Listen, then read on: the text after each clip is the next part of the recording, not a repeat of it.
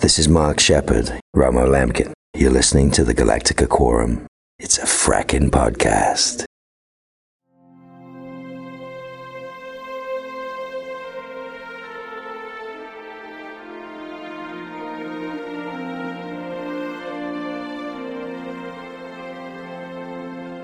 I don't think Romo is as crazy as people would think.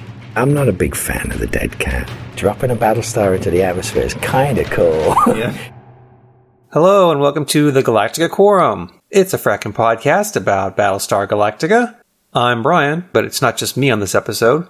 We have an interview with Mark Sheppard, who plays Romo Lampkin on Battlestar. He played Badger on Firefly and many other roles. Before we get to that, some news and housekeeping. We have a website, galacticaquorum.com, an email, gquorum at gmail.com, and a voicemail 206 350 6756. Want to bring up that we have a Twitter feed now. You can follow all stages of the podcast when it's being recorded, when it's being edited, when it's being uploaded. That is at Galactica Quorum. That's one word. So basically, same thing as our URL. And of course, we also have our forums on our website. Join in on the discussion there. So before we get to this interview, just want to bring up something for would-be podcasters out there. My advice is use backups. We record interviews out in the field with an H4 Zoom recorder, but I use a iPod Belkin attachment to do a backup. While I was setting it up, Mark Shepard was giving me a little bit of a good-natured hard time about having a, a second unit, but during the interview, his iPhone was doing its cellular handshake to the network, and that digital squawking is silent for people, but for electronic devices, it just creates havoc. And there was a few instances during the interview where it was doing its thing, and the times that it did that were unusable. But my backup was perfectly clean, so I was able to insert those parts there. So you might hear slight differences here and there. So use backups. So for this con, Dimitri and I went to Shore Leave in Baltimore. It was a very busy con, and typical of most cons by the last day, guests and attendees alike are both exhausted, and Mark was really tired. So I thank him immensely for talking with us. Talking with him was really interesting. He's so jazzed about Battlestar. He has nothing but praise for the whole crew, actors, and production alike. There's a part where we talk about one of my favorite bits where he has a monologue and he does a hiss, and that turns out to be an outtake, which I found to be really interesting.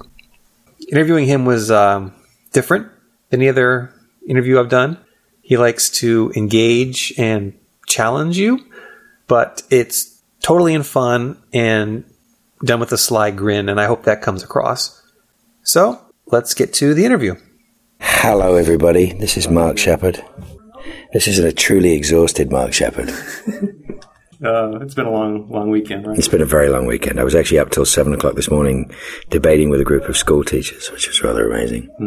Yesterday at the Q and A, you were talking about the uh, difference between American television and British television, and an observation I've always had is in the sci-fi genre, and this applies to Battlestar as well, that there seem to be a lot of British actors and characters more so than other types of genres. And I was wondering if you thought Language. was true. Yeah, it's language. It's way, they, you make they make villains and make them English because they they speak so interestingly. It's funny. Malcolm McDowell is, is is over in the other room. What a great example of a of a man that, that can do the genre as a villain. I mean, he's a fabulous villain. It's about giving us language and the, the fact that we're used to handling language and we're kind of interesting with the language. But I, I, I hardly call myself a British actor. I've never been an, a British actor. I was an American actor. I've always been an American actor. My first, my first work was in America. Hmm. I was never a member of the British unions, and I never really worked. I did a film there. The first film I did was a film called In the Name of the Father, but I was cast out of America, which is kind of fun. Hmm. But uh, I've, I'd have to class myself as a, an American actor. Hmm. Interesting. Now you've described Romo as the last sane man in the universe. Yeah, and your problem is? Well, in his last episode, the last one that we've seen, the death of the cat seems to almost take him off the rails a little bit. Almost. I love that. almost take him I'm off the rails a little bit. my words here. No, no, no, but almost take him off the rail. This is the great thing about Battlestar is that we could we, we could talk about this for days. But the uh, the the truth of the matter is is that uh, I don't think that Romo was half as crazy as he'd like people to believe. I mean, he was fighting the inevitability of a situation where there is only one choice, and he knows from the beginning there is only one choice. I had the conversation with Ron pretty early on into the process. I was like, well, he has to know from the start. I mean, what is he? He's not stupid. I mean, um, and it, it's an interesting part to see is Lee aware of it? Is Lee the only person who doesn't know he's the only candidate? I mean, it's kind of interesting. But I don't think the episode is about me and Lee. But then I think uh, a lot of people tie it to me and Lee and are wondering why, you know, and comparing it to the other episodes that we did together. Whereas I think it's an episode about uh, Adama and Roslin. That's what I think it's about. It's about the man getting on a ship and going out and waiting for her with a book. That's what it's about. That's what sine qua non is about. I'm just the deliverer of the dialogue. Yeah, I'm not a big fan of the dead cat. I never really, really was into the dead cat, but we tried to, we tried to do something to it. We tried to make it, uh, somewhat palatable. I don't think Romo is as crazy as people would think. Hmm. Although I don't think he'll ever put a, uh, a shirt and tie on again. Hmm. Let's put it that way. I think he's got to a stage where everything is starting to. The theme of Battlestar has always been a sense of hope. And once you get to a sense of hopelessness, you know, hope is the last thing we need. Mm-hmm. I think maybe Romo is ahead of everybody else with his desperation. That might be, if you think of him that way, if he's the last sane man in the universe, then he's, maybe he's, he's going, hey, you know, we're kind of heading mm-hmm. into a pretty dark area here, Right. you know? And I think he pulls the gun on Lee to go, if you're going to do it, I think you really need to do it. Mm-hmm. Instead of bullshitting around and playing at being, no, no, no, we should be electing this person. We should be doing this. It's like, you know what? Need to get on with it. Hmm. So do you feel that his motivation for propelling Lee to the presidency with the trial? It was I don't think I don't think he propels Lee to the presidency. What he does is he's he's going, you know, quit bullshitting. Hmm. That's what he's doing. I don't think he's actually propelling Lee to the presidency. He's, he's kind of been put in a position where Lee's actually using Romo to make it okay. Mm-hmm. He's using Romo to rubber stamp his position. We've tried everybody else, and with nobody else, it must be me. You know. To which uh, Romo's like, "Yeah, but uh, quit playing, quit playing, son. Get on with it." because Romo sees the system as being broken and wants Always. to, to fix things. Always has. But does Lee becoming the president circumvent the, a normal procedure to elevate? There you go. That's Lee's argument. well, you know, he was Juliet. Who cares? I mean, if you're going to go back to Crossroads too, he's saying that you know you can't apply the rules for 51 billion people to, to a, a spacecraft full of just about enough people to maybe get it to the planet you've been looking for. Right. It's funny because the, the quorum acts as if there were still 51 billion people. They're governing as if they're still back on Caprica. They're Absolutely. and demanding things that they. That's what uh, the last three episodes of season three are about. And it will never go away until you, we take the pomp and circumstance out of it. And, you know, it's primarily a human story. It's primarily a human story. It's a story of um, a bunch of people that lost everything they thought they have and are pursued.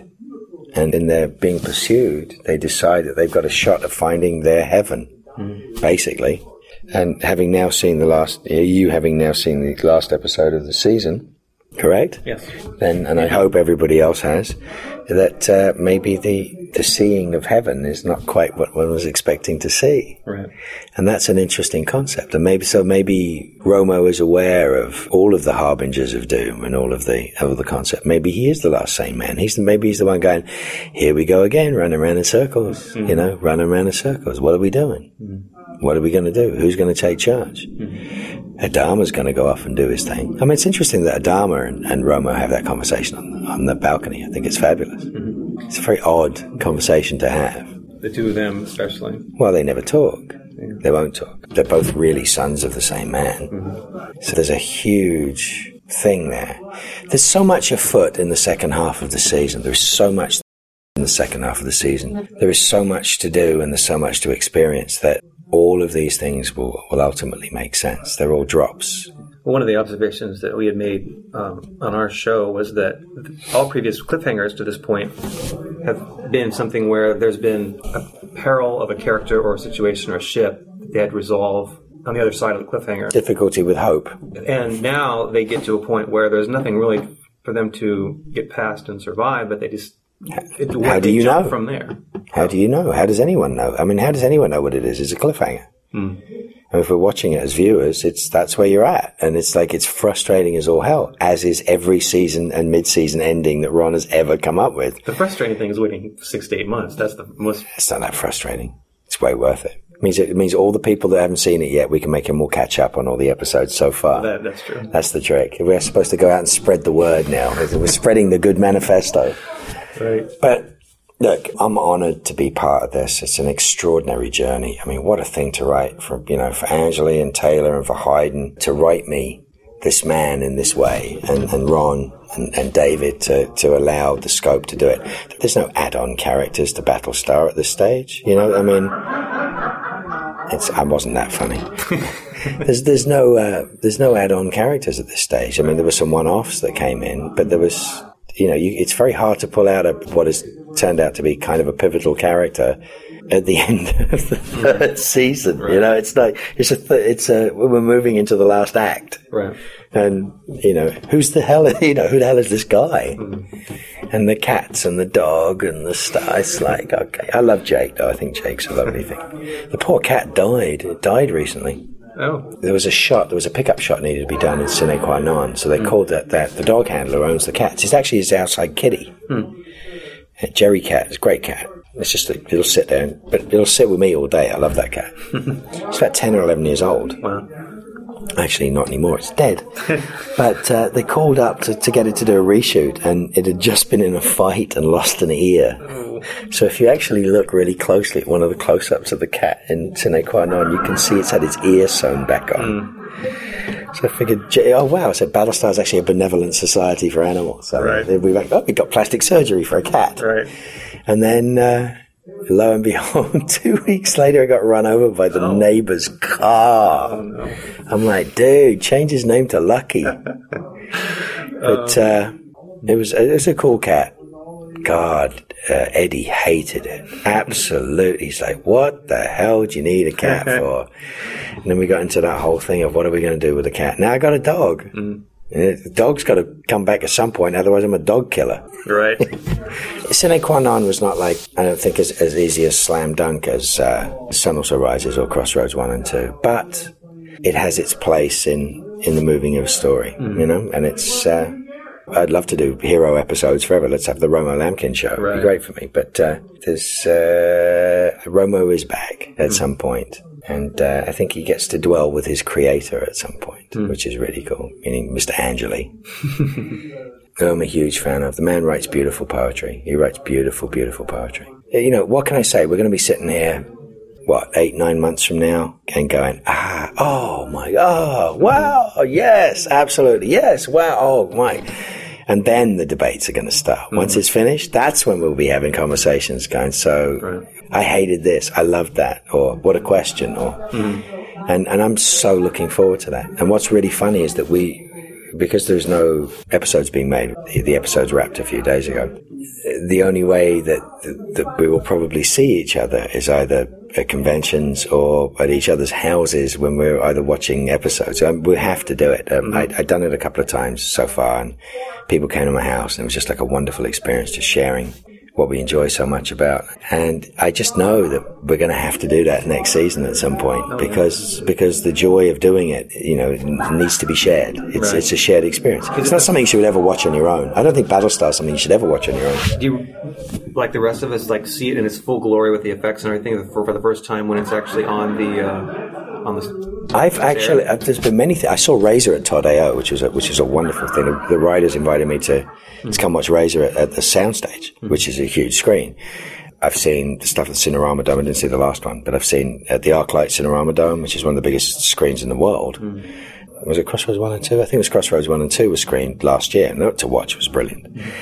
But uh, as a filmmaker, I, I, don't have a problem watching unfinished stuff, but I get so excited when I see the effects. And, and uh, an episode without Bear McCreary's score is a completely different thing than it is with. I mean, the man just did me the greatest honor of all time. He, he created a, a, theme for me. Mm. Go on his website, he actually explains how mm. and why. And, and, I'm like, he's like, oh yeah, Mark always bugged me about doing a theme. and I'm like, that's a pretty cool thing. But I mean, I, as an artist, I think he's incredible. As, as an artist, I think Andy Seklir and, and, and Mikey O and, and Paul and everybody that, that's at Post on that, on that side are, are artists. Mm. And you have to give them the time that they require in order to make the show that we want to see. Mm. You know, we may argue with it or not enjoy it. Mm. But like I was saying today, I mean, people talking about SFX and talking about uh, VFX, visual effects. Hey, you know, dropping a Battlestar into the atmosphere is kind of cool, dude. Kind of cool. Yeah. and they're good at it. Them boys are really good at it. I've spent some time with them, and they just they smile ear to ear, knowing that they're they're creating and doing something that's as high as you can go. You're raising the bar as high as you can go, and they want Battlestar to be the best it can be. The wrap party, uh, Ron Moore's gift was uh, a book, a bound book, with, with which we'd all contributed quotes and, and thank yous, and has a lot of stuff about a lot of the episodes and a lot of the people. And it's just a, it's a personal book. It's like a yearbook for us. And to read that was a joy. To go home with it in my hands and, and know that I was going to be staying up all night reading it because it just has so much candid photographs and, and people that I'd worked with. I, I haven't worked with that much, but people who immediately included me in and let me be part of this this incredible family.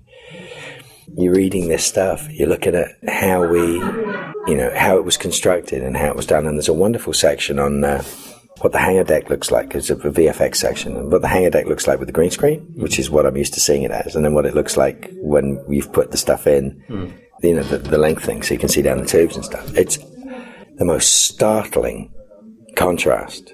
And what's funny is I see it both ways, and I'm used to it both ways. I'm used to seeing it with a giant green screen. It's still a huge place, mm. and I, I walk around. I've walked around on Galactica on the stage, and I every one of those corridors. I've touched every one of those corridors, and I've spun every one of those doors, and and uh, uh pretty much apart from the CIC. I've never been in the CIC lit mm. because there's no reason for me to be there. But pretty much every other area I've been pretty damn close to or in. And so every time I see him on TV, I kind of know the halls. It's like it's it's like ooh, it's like being a little kid because I'm such a fan. And you're like, I know that door. That's the door. That's I know what it looks like. I know where it is. I know how to get from there to craft service. Mm-hmm. you know, I know how to get from there to go get changed. I know where the bathroom is. You know, it's it's cool. It's funny because as, I- as I will watch the show, I'll always watch the show. I hope I get to rewatch the show many times in my life. But uh, I'll always, you know, know what it looked like, what it smelled like, and what it tastes like, which is an amazing thing to be part of. Now, during a podcast you did about a year and a half ago, what we refer to as the drunken podcast in fandom. I wasn't drink. I don't drink. Well, so no, not you, but I'm the only one not drinking. But I wasn't allowed to talk. Terry was like, Yeah. Terry was like, you can't say anything because I'd just been, I was just shooting Yeah.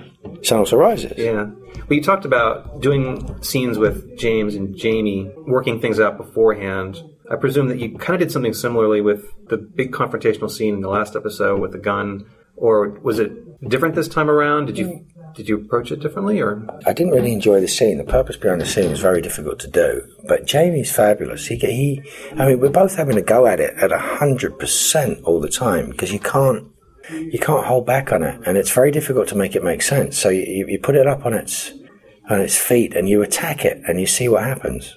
And you're both attacking it, and you're both trying from different sides to attack it, and you're both trying from different sides to make it work. And I mean, I love his process. His process is beautiful. He tries the best that he can to make something real and, it, and it's fabulous to watch. And I'm I'm trying the best that I can to make it real from my end. Very different circumstances than Sine Qua Non and Crossroads One and Two. I mean, we we were in a much more exploratory place in the other one, and this one it was kind of a lot of inevitability and a lot of you know the downside of having to do this. Uh, I think a lot of what Lampkin was doing was on his own. Most of my stuff that was that was in there was on my own. I love Ron using my outtakes in the middle of a middle of a shot. Me, yeah? it's I, just I was so surprised to hear that. that I was going to bring that up as a question, but yesterday during the Q and A, you mentioned that, that was it's, it's me. It's me truly fracking up a line. I mean, truly fracking up a line. And Rod Hardy, the wonderful Australian director, going, uh, "Can you go back?" I'm like, "No, I can't go back. I got to go back to the top. I can't remember all this stuff. It's like such a huge, convoluted speech." You know, and back to the top. And Ron looked at it and he was like, "That's so cool. I want to put it in. You look like a cat." Yeah, I thought it was genius because the cat's dead. Oh, that's it's Ron's Subliminally genius. in your mind or something, and they Ron. use it even in the beginning in the opening. Yeah. the, the, the Yeah. montage at the beginning. It's because it's real. yeah, It's total frustration.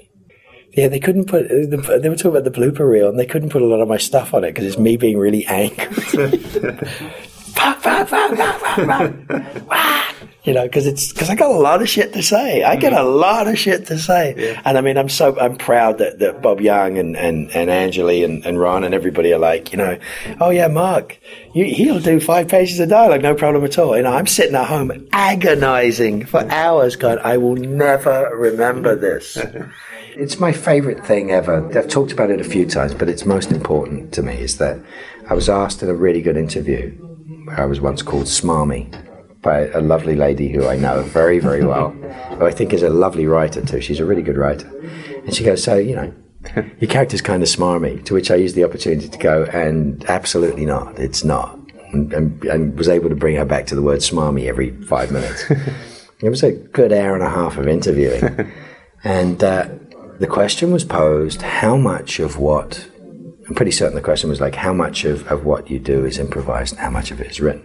And I happened to have a, a, a copy of Sine Qua Non on my counter, which we were doing something for charity for St. Jude's or whatever. And uh, I picked it up and I said, listen to this. This is something you will never, ever, ever, ever hear, but you can only read.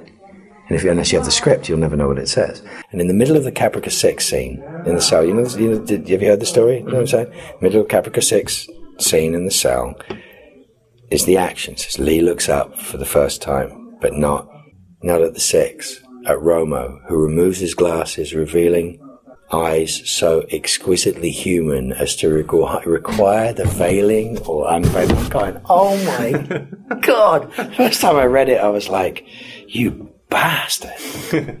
Oh my God. I'm going to be revealing eyes for the most the, the most exquisitely human and require the veiling or unveiling that's what it's about. Mm. So, yeah, we got to play. Yeah, I got to minorly embellish what was going on. But the writing was so damn good that anything that did come up as a suggestion was as a result of what was written. Right. It's never just like, you know what, that's really nice that you're doing that. Let me go think of something. i you know, I'll go do it. Mm. So it's great writing that makes you feel part of the collaborative process. Mm. And even if your injection is a couple of words, or change, switching something, or dropping half a line, or or enforcing that you really believe that something is really strong and doesn't need the second half of something. You're supporting the story. You're supporting the writing, which is so fantastic and so fabulous, and and that's the way that Battlestar works, which very few other shows do. Is that the writer is brave enough to be there and the writer is brave enough to debate with you the necessity of what is being said. And if you're smart, you can make it better. With both, you know, with both of you there, you can always be tweaked or moved or somebody say that doesn't, it's not doing it for me. Maybe we should do this, you know? Because there's, there's, you know, on the page it's one thing. On the set, it's something else. Mm-hmm. And on the screen, it's something else completely, mm-hmm. you know? Those stages are so different it's a fantastic show. There's not a lot of shows like this. I was going to ask you to compare then your experience with Battlestar and with Firefly. Difficult to do. Jewel just walked past a few minutes ago, but um, it's difficult to do because um, Firefly was, you know, 13, 15 episodes and it never got to anywhere. It has a beginning, never had a middle or an end. Battlestar has a beginning, a middle, and an end. I watched the beginning, I watched the middle, got tacked into the end of the middle, and started to come in at the end, which is that's the difference. And you know, who knows how good Firefly would have been in year two or whatever? Which you know, I mean, I love Joss's stuff, and Jane Espenson was writing with then, and Ben Edlund, who created The Tick, and I mean, some great fucking writers, Tim Minear, and the actors are fantastic. Playing with Nathan and playing with Gina and Alan and Ron and, and Summer and Adam, and it's just amazing. They're great people to, go to work with, which I did two times, mm-hmm. two and a half times, and enjoyed every minute of it. But there's that terrible sense of loss because of potential, not because of realization. And the sense of loss with Battlestar is, is it's done, but it's done.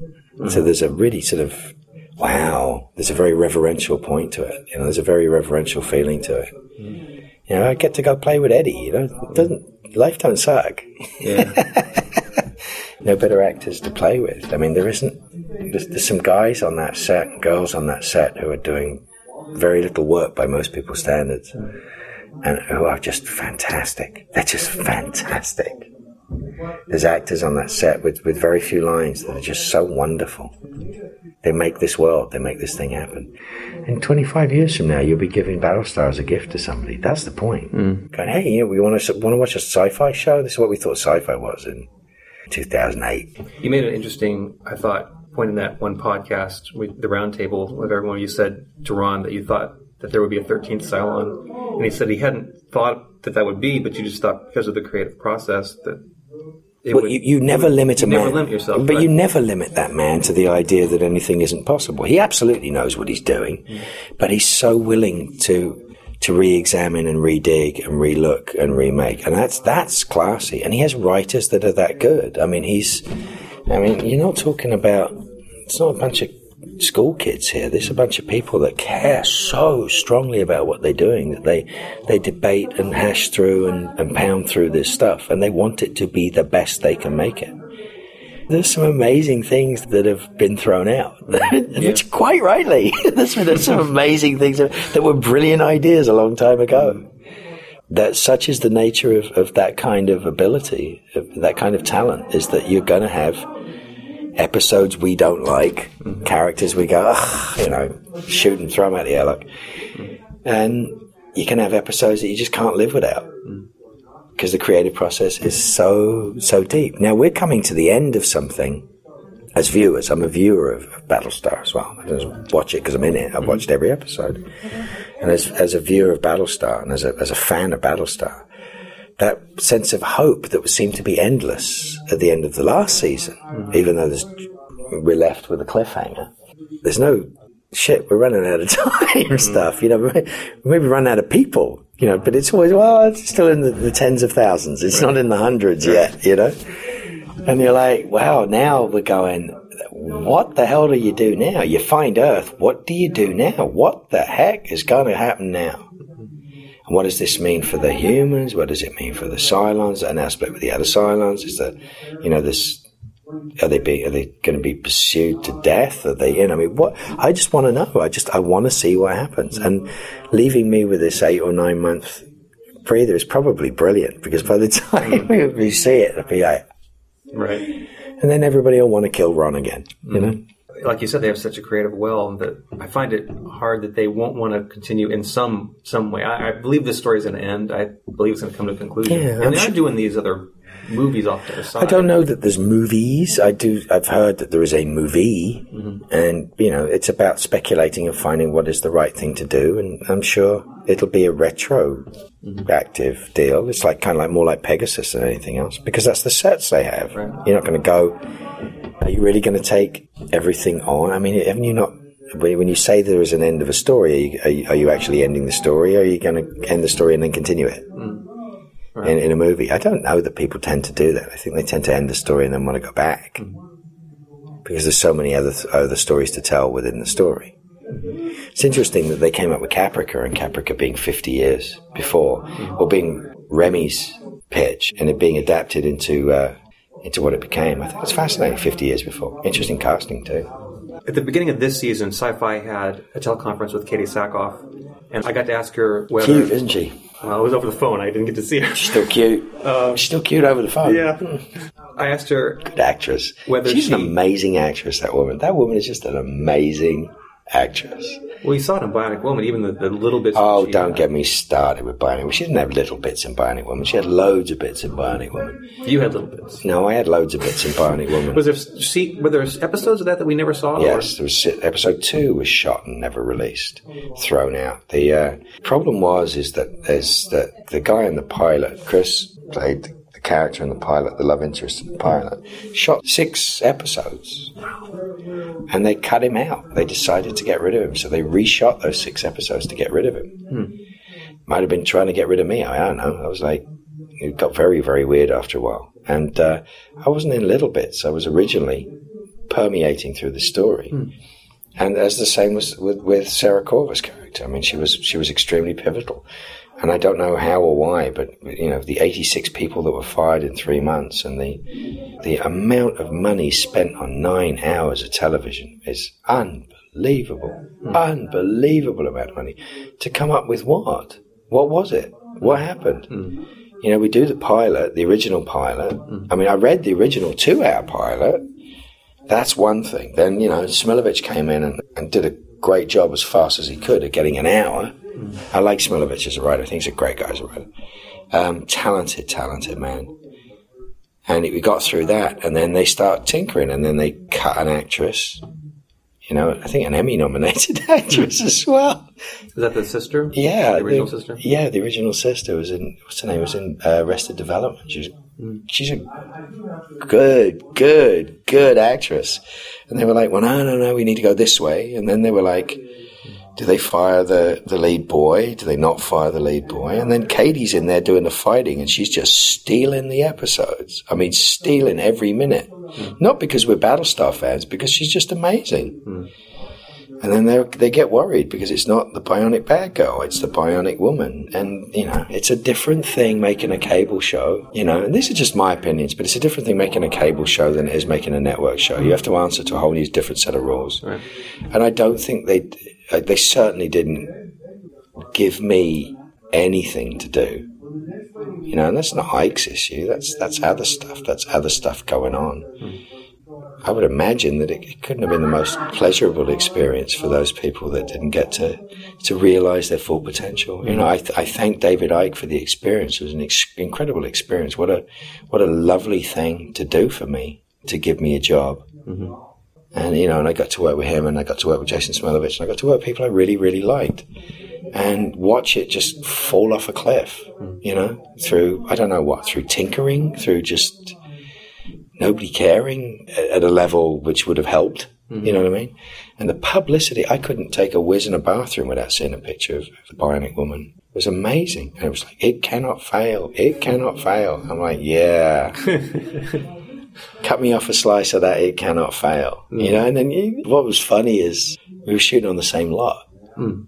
So I used to go over to Battlestar to eat because everybody was so upset and miserable. Bionic. The crew were always in a state of, are we actually going to get fired? Are we going to make it through the week? It was terrible.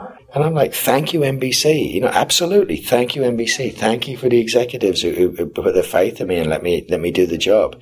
And it's a tough gig and it's easy to, to, you know, dig a hole and bury a TV show. Mm. But it's frustrating too. It's my first experience of, wow, this could be a nice two or three years of me being the villain, mm. you know? And nothing happens. Hmm. and I get to go back to Galactica, which is just like fantastic. I'm actually starting uh, Middleman tomorrow. Hmm. Good. Javier Marxuach series is one of my favorite human beings on the planet. That gentleman introduced me to Naren Shankar. Naren Shankar introduced me to Ron. So Okay. my world has become very small as a result. And Javier, I will always be indebted to. He wrote on first at the Chronicle. Uh, I did Jake 2.0 with him with Silvio Horta. What else were we going to? He was doing the first season of Boomtown. He was on the first season of Lost. Great writer. Uh, went on to Medium when I was doing Medium. Became it was an exec on Medium, and uh, wrote his comic, The Middleman. And great, great comic. So yeah, can I put you in? there? Mark, you don't mind if I use your face? I'm like, I'd love you to use my face. and it's just thank you ABC family for for saying yeah, we'll, we'll have Mark come and play. Hmm. So I get to do a very a kind of. I hate to say this because I love Javier's writing as Javier's writing and it's his own writing, and it's beautifully witty and beautifully clever, and wonderful run-on sentences that, that have lasted me for years. But I, I find it Tick-esque, hmm. which I which I think is one of the greatest compliments I could I could give. I think the Tick was brilliant, and to, to move into that is is fun to do. It's a nice antidote to all the incredible amount of seriousness that has been going on recently. Hmm. I just did an episode of Shark for fun. Just I want to go play with James Woods. It was hmm. so much fun he was an amazing guy and but it's not like going to work at Battlestar. Going to work at Battlestar is just this fucking joyous experience. It's nice people. You know, nice, nice people, good people. Every person that works there, being treated right, being looked after, being loved. Mm. It's just, you know, you, when you know you're doing something good, mm. it's kind of infectious. And my favorite story of the whole thing is, as saying, we all live in a certain Place in, in, in Canada we go up to the Sutton Place when we when we stay in this hotel, which has been around, you know, for years. It's where every director and every actor stays, if they're not living there. And uh, you know, in the bar at a Sutton Place, I can sit there with Joe Flanigan, Jason, and uh, Ed Quinn, Michael Trucco, myself, Tahmoh will show up, Aaron will show up, and you know, holding forth at a table, I'll be sitting there. You know, if the writers in ta- are in town, whichever writer is in town on Battlestar, it'll be you know, it'll be Angeli or mm. Taylor or Verheiden will come in, and it's just that place, and you sit and you collapse. And you know, and, and Ed and those guys are like, oh fuck, you're here. No, no, no, no, no, no. Fingers in ears. Don't tell us. Don't tell us what the fuck you're doing. I'm like, no, no, no. It's okay. It's okay. no, don't tell us what the story. Do not tell me what. The, what these six foot five boys go. Don't tell me what the story is, or we'll mm. kill you. it's a beautiful thing to be to be respected by your peers for doing something that's really good, and you know, to understand from these these great actors that are working on a lot of shows that that great work is sometimes very hard to find, very, very hard to find, and that we're all incredibly lucky mm. to have a shot at doing something that, that, that, people debate about in corridors till seven o'clock in the morning. You know what I mean? Right. That we'll be having, you and I will be having arguments about in 12 months' time going, ah, but you said, you know, and that's great. And Ron, and, you know, Ron's that damn instigator. He's that guy that's like, hmm, what if? dot dot dot. Ah, but you know, and and that's what it should be. That's what sci-fi was. Those boys came from pivotal, pivotal inspirational television. You know, to work with Iron, those guys, and Gene, and, and come up with something as layered and as clever and as complex as as Next Generation at the time, mm-hmm. at the time. And everyone's like, what the hell is this? You know, this crap on TV and you're watching, you go, no, actually there's something really good here. Yeah. There's something good. And they, they, did it and they, they fought and they pushed and they fought and they pushed. And, you know, from that comes so much other stuff, you know. DS9 is a you know great example. Is probably one of the better written television shows mm-hmm. that, that nobody watched. Yeah. but brilliantly written. I mean, it was on forever. You know, UPN being the you know mm-hmm. being the, the, great repository of this stuff, and you know, and Ron and René Echevarria and Remi and those guys, just what they moved on to. You know, um, Renee forty four hundred into medium. Mm-hmm. You know, um, Ron, you know, ending up with all of that, and then ending up at uh, Carnivàle. And I mean, what an amazing group of writers you're talking about, inspirational people, and then you know, clunk, here's Battlestar. Let's take this series that everyone went, what? Are you going to, I mean, Eick is so smart to have found Ron. So who else would have picked Ron Moore? Who would have, I mean, I got it. I, I was like, this, this guy could do it. This guy could actually make it something better than it was. I mean, I love the fact that the, the, the, the Glen Larson's original idea, there were so many good things in it. Mm-hmm. But to know that I see that Ron saw the great things in it and went, yeah, but there are some rules. You've got to take out, you know, the opera. You got to take out the opera and space opera. You got to take out the, the, the stuff that's not worthy of the story, right. you know, and the stuff that Richard Hatch and everybody were fighting about back right. in the day, going, guys, you know, you know, basically they were the, you know, Richard and, and Dirk were the Cassidy brothers. You know, I mean, that's what they were. Most must have been the Hardy Boys do space. It doesn't mean anything because you're constantly being hamstrung to make a nice, tidy mm-hmm. 45 minutes of, of, television. Back then, 46, 50 minutes of television. one interview with Ron was saying they, the very first episode, they almost had it, where they had the calamity of the destruction, and it was almost there, and then they go to a casino planet, and it's like, what? It, exactly. it just wasn't quite. It's made by committee. Yeah. And you know, whatever you may say, I mean, Ron and David I don't think they got a big committee. they have a committee and they use it very wisely. you know, there is a singularness of purpose. I mean, I know this for a fact because I've seen episodes that I, I did that I've seen rough cuts of, further cuts, just in the process mm. and watched. And then when I've seen their hands touch it, you go, oh, right, yeah, yeah, now it's Battlestar. Mm. There is a moment where you go, I know I miss that thing that we did, but this is Battlestar. There is there is a there's a cohesion to the episodes that we see. So I do like what to answer your previous question. Mm. Watching the finished product is always so exhilarating in comparison to to watching the process. Mm. But uh, wow, what a way to go to work! I don't know. Hopefully, we'll find something else like that. Hopefully, there will be something else that will manifest itself. I'm hoping so because there's going to be just a, a void, really.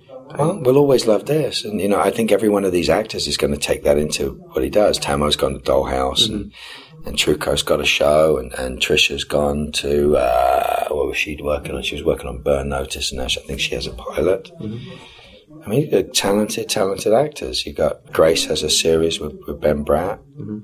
You know, it's an interesting time. It's a very interesting time. These are talented, talented people.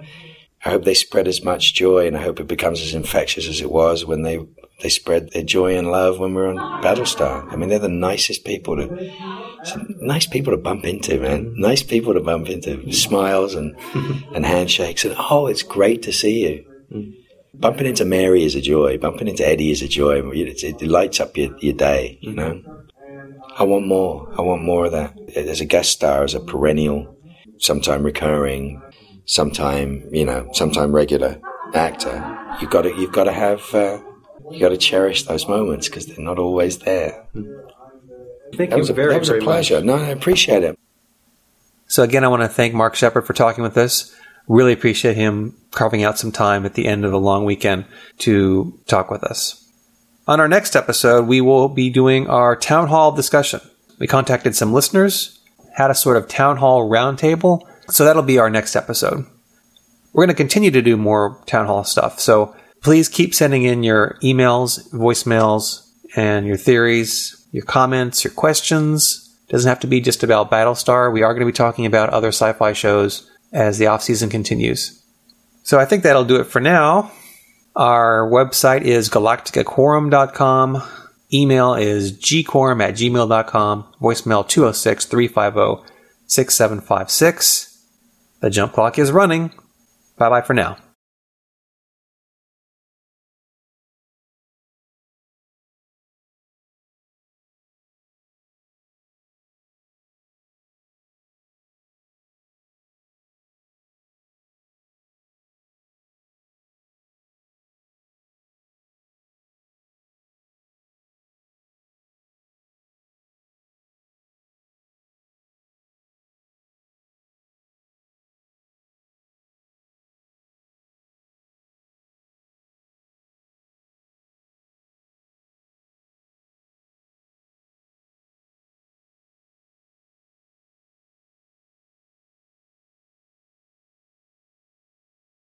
And we can hear the dulcet tones of Deep Space Niners next door.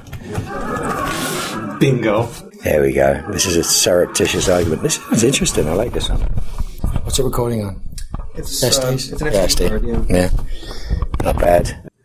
And I'm just going to have a backup because you're going to with me. Yeah, yeah, yeah, yeah, yeah. We've already started the podcast, but he can't get his iPod to work. It's funny. Being a Mac tech, uh, All right. this isn't too hard. Ooh, I like this. Look, look, look. We got quadraphonic sound. I could make a 5.1. No, you couldn't. No, well, that's right. Well, Yeah, kind of. oh, oh, oh, that'd be the, the point one. Yeah, there you go. All right.